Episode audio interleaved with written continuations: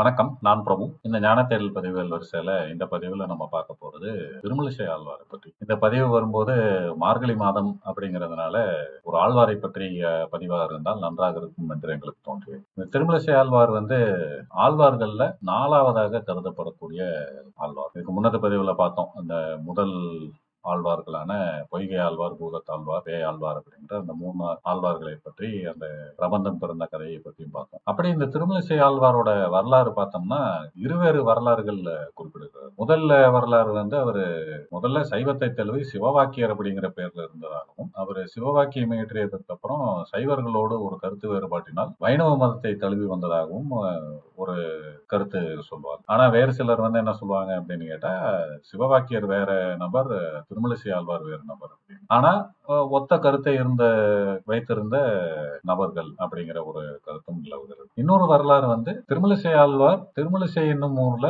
பார்க்கவ முனிவருக்கும் கனகாங்கிங்கிறவங்களுக்கும் மகனாக தை மாதத்தில் மக நட்சத்திரத்தில் பிறந்ததாக குறிப்பிடுவார். அது மாத்திரம் அல்ல, அவர் வந்து பெருமாள் ஏந்தி இருக்கும் சுதர்சன சக்கரத்தின் அம்சமாக பிறந்தார் அப்படின்னு சொல்லுவாங்க. இதுக்கு முன்னாடி நம்ம பார்த்த அந்த முதல் ஆழ்வார்களும் வந்து ஒவ்வொருத்தரும் ஒவ்வொரு அம்சமாக கருதப்படுகிறார்கள். அந்த பெருமாள் ஏந்தி கொண்டிருக்கும் ஆயுதங்களின் அம்சமாக கூறுவார்கள். பொய்கை ஆழ்வார் வந்து அந்த பாஞ்சசன்யம் சங்கு அதன் அம்சமாகவும், பூதத்தாழ்வார் வந்து கௌமோதகி அப்படிங்கிற அந்த கதையின் அம்சமாகவும், பேயாழ்வார் வந்து நந்தகம் அப்படிங்கிற அந்த வாள் அம்சமாகவும் பிறந்ததாகவும், இவர் திருமழிசை ஆழ்வார் வந்து சுரசன சக்கரத்தின் அம்சமாக பிறந்தார் அப்படின்னு சொல்லுவாங்க. இவர் பார்க்கவ முனிவருக்கும் கனகாங்கிக்கும் பிறந்திருந்தாலுமே சில நாட்களில் அந்த பிரம்பு வேலை செய்யக்கூடிய ஒரு தம்பதியினர், திருவாளன் பங்கய செல்வி அப்படிங்கிற ஒரு தம்பதியர் வந்து அவரை எடுத்து வளர்த்ததாக குறிப்பிடுவார்கள். அவருக்கு வேறு பெயர்களும் கூட உண்டு. பக்திசாரர், உரையில் இடாதவர், குடமூக்கில் பகவர், திருமழிசையார், திருமழிசை பரான் அப்படின்னு சொல்லி வேறு பெயர்களும் உண்டு. இவருக்கு பின்னாடி வேறு சில சுவாரஸ்யமான கதைகளும் உண்டு. இவருடைய சிஷ்யனாக இருந்து அவருக்கு பணிவிடை செய்து கொண்டிருந்தவர் பேரு கணிகண்ணன். அவர் வந்து திருவெக்கா அப்படிங்கிற அந்த கோயில்ல இருந்த பெருமாளுக்கு நித்திய சேவைகள் செய்து கொண்டு ஆழ்வாரோட பலகாலம் அங்கே இருந்து கொண்டிருந்தார். அவங்களோட சேர்ந்து ஒரு வயதான பெண்மணியும் வந்து அந்த கோயில் கைங்கரியங்களை செய்து கொண்டு அங்க கோயிலை சுத்தப்படுத்துறது, கோலமிடுதல், இந்த மாதிரி வேலைகளை செய்து கொண்டிருந்த இந்த வயதான பெண்மணி வந்து பலகாலம் அந்த பெருமாள் சேவை செய்ததனால் ஆழ்வார் வந்து அவங்களோட விருப்பப்படி அந்த பெண்மணியை வந்து இளமையாகும்படி செய்தார். இதை அறிந்த அந்த அந்த நாட்டு அரசன், அந்த பல்லவ அரசன் வந்து கணிகண்ணன் மூலியமா தன்னையும் இளமையாக்கும்படி வேண்டுகோள் விடுத்திருக்கிறார். அதுக்கு அந்த கணிகண்ணன் வந்து என்ன சொல்லி இருக்கிறாரு, அதெல்லாம் என் குருநாதர் பண்ண மாட்டாரு அப்படின்னு சொன்னதும் இந்த பல்லவ மன்னன் கோவப்பட்டு கணிகண்ணனையும் திருமழிசை ஆழ்வாரையும் வந்து நாடு கடத்த சொல்லி உத்தரவிட்டான். ஊரை விட்டு கிளம்ப சொல்லிட்டாங்களே, கிளம்ப வேண்டியதுதான் அப்படின்ட்டு கணிகண்ணன் கிளம்புறாரு, நானும் கூட கிளம்புறேன் அப்படின்னு சொல்லி அந்த பெருமாள்கிட்ட வந்து ஒரு பாட்டு பாடி நானும் கிளம்புறேன், கணிகண்ணனும் கிளம்புறான், நீயும் பைனாகப்பாய் சுருட்டிக்குள் அப்படின்னதும் பெருமாள் அவரோட பாம்பு படுக்கையை சுருட்டிட்டு கிளம்பிட்டாராம். அதை அந்த பாட்டு வடிவில் ஒரு தனிப்பாடல்ல இந்த செய்தியை வந்து குறிப்பிடுறாங்க. பாடல் இதுதான்: கணிகண்ணன் போகின்றான் காமுறு பூங்கச்சி மணிவண்ணா, நீ கிடக்க வேண்டாம் துணிவுடைய சென்னா புலவனும் போகின்றேன், நீயும் உந்தன் பைனாகப்பாய் சுருட்டிக்கொள் அப்படின்னு. இந்த பாட்டை பாடினதும் பெருமாள் அவரோட பாம்பு படுக்கைய சுருட்டிட்டு ஆழ்வார் கூடவும் கணிகண்ணன் கூடவும் வந்து ஊரை விட்டே கிளம்பி போயிட்டாங்க. அங்க பெருமாள் இல்லாததுனால அங்க இருக்கிற மற்ற தேவதைகளும் அந்த கோயிலை விட்டு கிளம்புனதும் கோயிலே வெறிச்சோடி காணப்பட்டது. அப்போதுதான் அந்த பல்லவ மன்னன் வந்து தன் தவறை உணர்ந்து போய் ஆழ்வார்கிட்ட மன்றாடி கெஞ்சி கேட்டு, நீங்க திரும்ப வந்துடணும், தெரியாம தப்பு செஞ்சுட்டேன், என்ன மன்னிச்சிருங்கன்னு சொல்லி ஆழ்வார்கிட்ட மன்றாடி கேட்டதும் சரி ஆழ்வார் வந்து மன்னிச்சு மறுபடியும் அந்த திருவெக்கா தலத்துக்கே திரும்ப வந்துட்டாரு. அப்போ வர்றப்ப வந்து பெருமாளையும் சேர்ந்து வர சொல்லணுமே அப்படின்னு சொல்லி மறுபடியும் ஒரு பாட்டு பாடினாராம். கணிகண்ணன் போக்குளிந்தான் காமுறு பூங்கச்சி மணிவண்ணா, நீ கிடக்க வேண்டும் துணிவுடைய சென்னா புலவனும் போக்குளிந்தேன், நீயும் உந்தன் பையனாகப்பாய் படுத்துக்கொள் அப்படின்னதும் அந்த திருவெக்கா தலத்துல மறுபடியும் வந்து படுத்துக்கொண்டாராம். அப்படி இவங்க ஒரு நாள் தங்கி இருந்த அந்த ஊருக்கு பேர் வந்து ஓர் இரவு இருக்கை, உண்மையான பேரு. அது இப்போ மருவி ஓரிக்கை ஓரிக்கைங்கிற பேர்ல அந்த ஊர் அழைக்கப்படுகிறது. திருமழிசை ஆழ்வார் சொன்ன சொல்லுக்கு கேட்டு பெருமாள் நடந்ததனால் அந்த பெருமாளுக்கு வந்து சொன்ன வண்ணம் செய்த பெருமாள் அப்படின்னு பெயர். திருமழிசை ஆழ்வார் இயற்றிய பாசுரங்கள், நாலாயிர திவ்ய பிரபந்தத்துல அவருடைய பங்களிப்பு என்ன அப்படின்னு கேட்டா இரண்டு வேறு செய்யுள் தொகுப்புகள். ஒண்ணு வந்து நான்முகன் திருவந்தாதி, இன்னொன்னு வந்து திருச்சந்த விருத்தம். இந்த நான்முகன் திருவந்தாதியில தொண்ணூத்தி ஆறு பாசுரங்களும் திருச்சந்த விருத்தத்தில் நூத்தி இருபது பாசுரங்களும் இருக்கக்கூடிய தொகுப்பு. நான்முகன் திருவந்தாதியில வந்து நாராயணனே ஒரே கடவுள், அவர்தான் உய்யும் வழிக்கு இருக்கக்கூடிய கடவுள் அப்படின்னு சொல்லி ஒரு கருத்தை வந்து அங்க நிலைநிறுத்துறார். அந்த பாடல்கள் எல்லாமே அந்த அந்தாதி வடிவிலையும் அந்த முதல் அந்தாதிகள் இருந்த மாதிரி ஒரு மாலை வடிவிலையும் அமைந்திருப்பதை நம்ம பார்க்க முடியும். இந்த நான்முகன் திருவந்தாதியிலிருந்து சில சுவாரஸ்யமான பாடல்களை இப்ப பார்ப்போம். நாலாயிர திவ்ய பிரபந்தத்திலேயே முழுமையும் இருக்கக்கூடியது வந்து அந்த சரணாகதி தத்துவம் அப்படின்னு சொல்லி சொல்லுவாங்க. அந்த சரணாகதி தத்துவத்தையும் பிரதிபலிக்கிற மாதிரியாகவும் அவருடைய ஆழ்ந்த பக்தியும் வெளிப்படுத்தக்கூடிய பாடல்களாகவும் அமைந்திருக்கு. இது மாத்திரம் இல்ல, இந்த பாடலோட அந்த சொல்லாடல் இதெல்லாம் பார்த்தோம்னா அந்த ஈரத்தமிழ் அப்படிங்கிறதுக்கு உண்டான அர்த்தம் நமக்கு புரிய ஆரம்பிக்கும். நான்முகன் திருவந்தாதியிலிருந்து சில பாடல்களை இப்போது பார்க்கலாம். முதல் பாடல் ஆரம்பிக்கும் போதே வந்து நான்முகனை வைத்துதான் ஆரம்பிக்கிறார். நான்முகனை நாராயணன் படைத்தான், நான்முகனும் தான்முகமாய் சங்கரனை தான் படைத்தான், யான்முகமாய் அந்தாதி மேலிட்டு அறிவித்தேன், ஆள்பொருளை திண்டாமல் குன்மின் நீர் தேர்ந்து. பாடலோட விளக்கம் என்ன அப்படின்னு பார்த்தா, நான்முகனான அந்த பிரம்மனை நாராயணன் படைத்தார். நான்முகன் வந்து தன்னுடைய இணையாக ஈஸ்வரனை படைத்தார், சங்கரனை படைத்தார். நாராயணன் என்னும் அந்த ஆள்பொருளை வந்து அறிவிப்பதற்காக இந்த அந்தாதி வடிவிலே இருக்கிற பாடல்களை நான் அறிவிக்கிறேன், அதை கேட்டு உணர்ந்து நீங்களும் தெரிந்து கொள்ளுங்கள் அப்படிங்கிற அந்த அர்த்தத்துல முதல் பாடலை துவக்குகிறார். அடுத்த பாடல்லே பார்த்தா நாராயணன் ஒருவனே கடவுள், அவர்னால தான் வந்து எல்லாருக்குமே அந்த மோட்சம் கிடைக்கும் அப்படிங்கிற அந்த கருத்தை வந்து அதுல பதிவு பண்றார். ஏறும் கால் தேவன் ஒருவனே என்றுரைப்பர், ஆறும் அறியார் அவன் பெருமை, ஓரும் பொருள் முடிவும் இத்தனையே, எத்தவம் செய்தார்க்கும் அருள் முடிவது ஆழியான் பால் அப்படின்னு அந்த இரண்டாவது பாடலை குறிப்பிடுறார். அதுல நாராயணன் ஒருவனே தெய்வம் எனவும் அவன் பெருமையை யாருமே அறிய மாட்டார்கள், நினைக்கும் பொருள் மனதளவில் நினைக்கும், அதாவது ஓறுதல் அப்படிங்கிறது வந்து மனதளவில் ஞாபகம் வைத்துக் கொள்ளுதல் அல்லது நினைத்துக் கொள்ளுதல், அந்த பொருள் முடிவும் அத்தனையும் எத்தவம் செய்தார்க்கும் எப்பேற்பட்ட தவம் செய்தார்க்கும் கடைசியா உய்யும் வழி யாரு அப்படின்னு பார்த்தா நாராயணன் தான் அப்படிங்கிற அந்த ஒரு கருத்தை அங்க பதிவிடுறார். அந்த பெருமாள் மேல இருந்த பக்தி மேலீட்டினால் அவர் குறிப்பிடும் அந்த சரணாகதி தத்துவமும் பெருமாள் தான் எல்லாவற்றிற்கும் உயர்ந்த ஒரு பொருள், அவர் மூலியமா தான் ஒருவர் உய்ய முடியும் அப்படிங்கிற அந்த கருத்தையும் அதுல பதிவு பண்றார். அவர் வைத்திருந்த அந்த பக்தி, பெருமாளிடம் இருந்த அந்த ஒரு சரணாகதி அவரை வந்து அடுத்த நிலையில் பேசக்கூடிய அளவுக்கு ஒரு பாட கருத்தையும் அந்த பதிவு பண்றாரு. உன்னுடைய அருள் வந்து எப்படி எனக்கு கிடைச்சிடும், அதாவது இது நான் இன்னைக்கு நாளைக்கு அப்படிங்கிற பேதமே கிடையாது, என்னைக்கும் கிடைச்சிடும். என்னுடைய தெய்வம் நீ, நீ இல்லாமல் நான் இல்லை, அதே சமயம் நான் இல்லாமல் நீ இல்லை, ஒரு தெய்வம் இல்லாமல் பக்தன் இல்லை, பக்தன் இல்லாமல் தெய்வம் இல்லை அப்படிங்கறத அந்த தெய்வத்துக்கிட்டே சொல்ற அளவுக்கு ஒரு மனதைரியமும் அந்த நெருக்கமும் அவர் பெருமாளோடு கொண்டிருந்தார் அப்படிங்கிறதுக்கு இந்த பாடல்ல இருக்கக்கூடிய அந்த சான்று.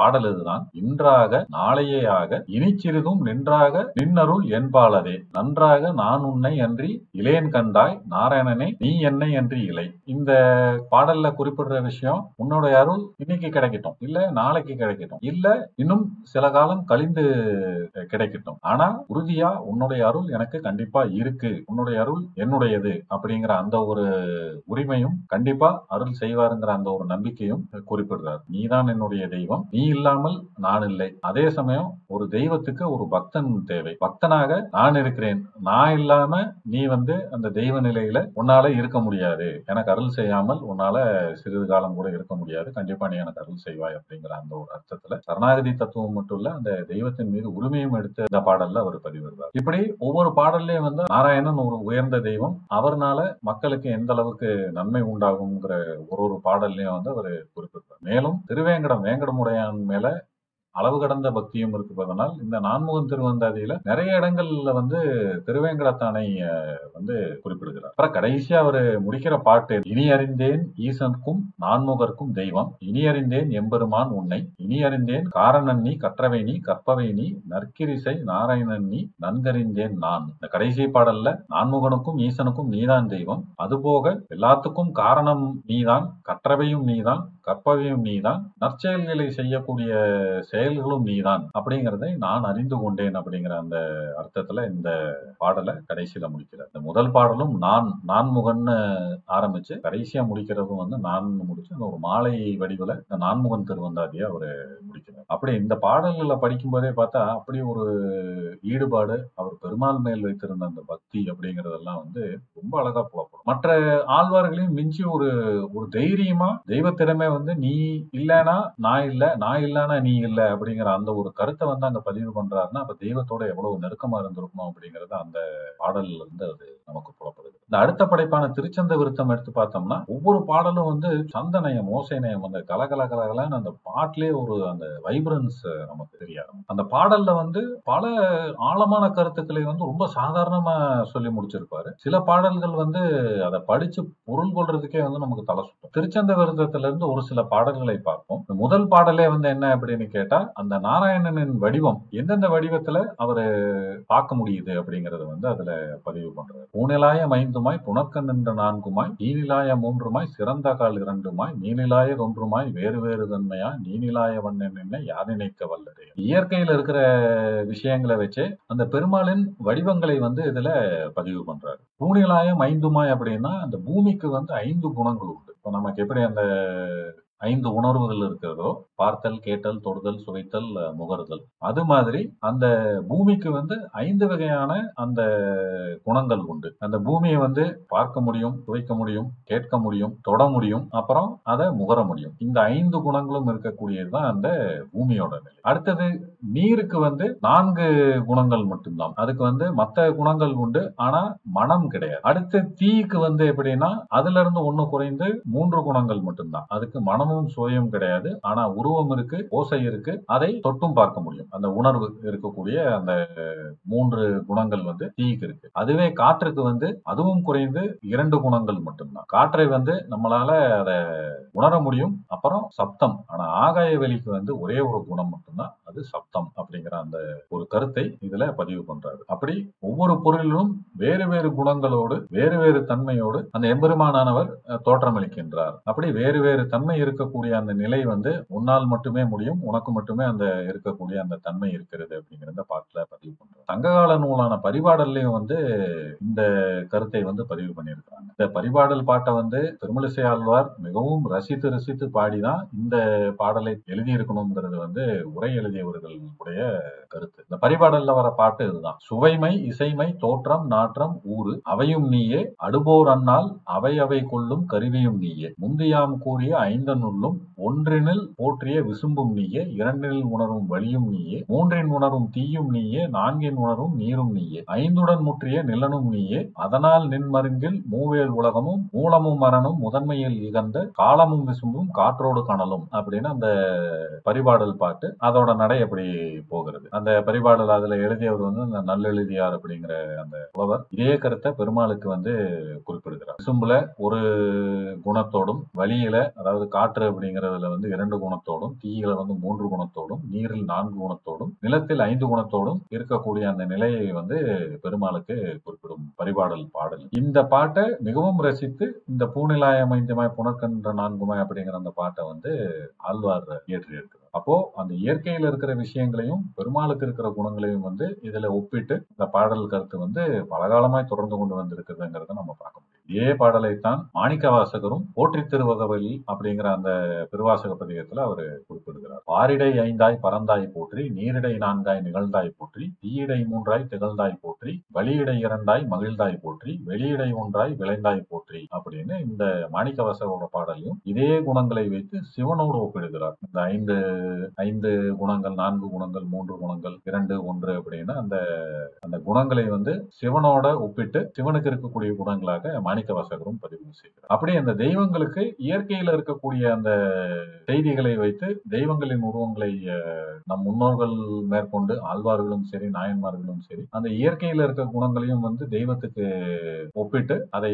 பதிவு பண்ணியிருக்காங்கிறது வந்து இந்த பாடல்கள் மூலமா நம்ம தெரியும். அது மாத்திரம் இல்ல, ஒரு திருமழிசை ஆழ்வார் வந்து இயற்கையில நடக்கக்கூடிய விஷயத்தை வச்சு ஒரு பெரிய கருத்தை வந்து அதுல ரொம்ப சுலபமா அந்த அனாலஜின்னு சொல்லுவாங்க, ஒரு ஒப்பு உவமை ஒன்ன காட்டி அந்த இறையின் குணம், அந்த பெருமாளின் குணத்தை வந்து அதுல ரொம்ப அழகா சுருக்கமா சொல்லிடுறாரு. அப்படி ஒரு பாடல் தான் இப்ப நம்ம பார்க்கக்கூடிய பாடல். தன்னுளே திரைத்தலும் தரங்கவென் தடங்கடல், தன்னுளே திரைத்தலும் தடங்குகின்ற தன்மை போல், நின்னுளே பிறந்திருந்து நிற்பவும் திரிபவும், நின்னுளே அடங்குகின்ற நீர்மை நின்க நின்றதே. இந்த பாட்டை படிக்கும் போதே பாத்தீங்கன்னா அந்த ஒரு ரிதம், ஒரு நல்ல ஓசையணையம் சந்தமெல்லாம் வந்து நம்மளே நம்மளை அறியாம ஒரு ஆட வைக்கக்கூடிய ஒரு தன்மையிலே எழுதியிருப்பார். பாட்டோட சிறப்பே அதுதான். இந்த பாட்டோட விளக்கம் என்ன அப்படின்னு பார்த்தா, ஒரு கடலில் இருந்து எப்படி அலை திரைத்தெழுந்து தோன்றுகிறதோ அப்படி அவ்வளவு பெரிய அலை தோன்றினாலும் கடைசியில அது போய் எங்க அடங்குது அப்படின்னு கேட்டா அந்த கடலுக்குள்ளேயே போய் அடங்குது. எவ்வளவு பெரிய அலை வந்தாலுமே மறுபடியும் அந்த கடலுக்குள்ளேயே போய் அடங்குவது போல எம்பெருமானிலிருந்து தோன்றக்கூடிய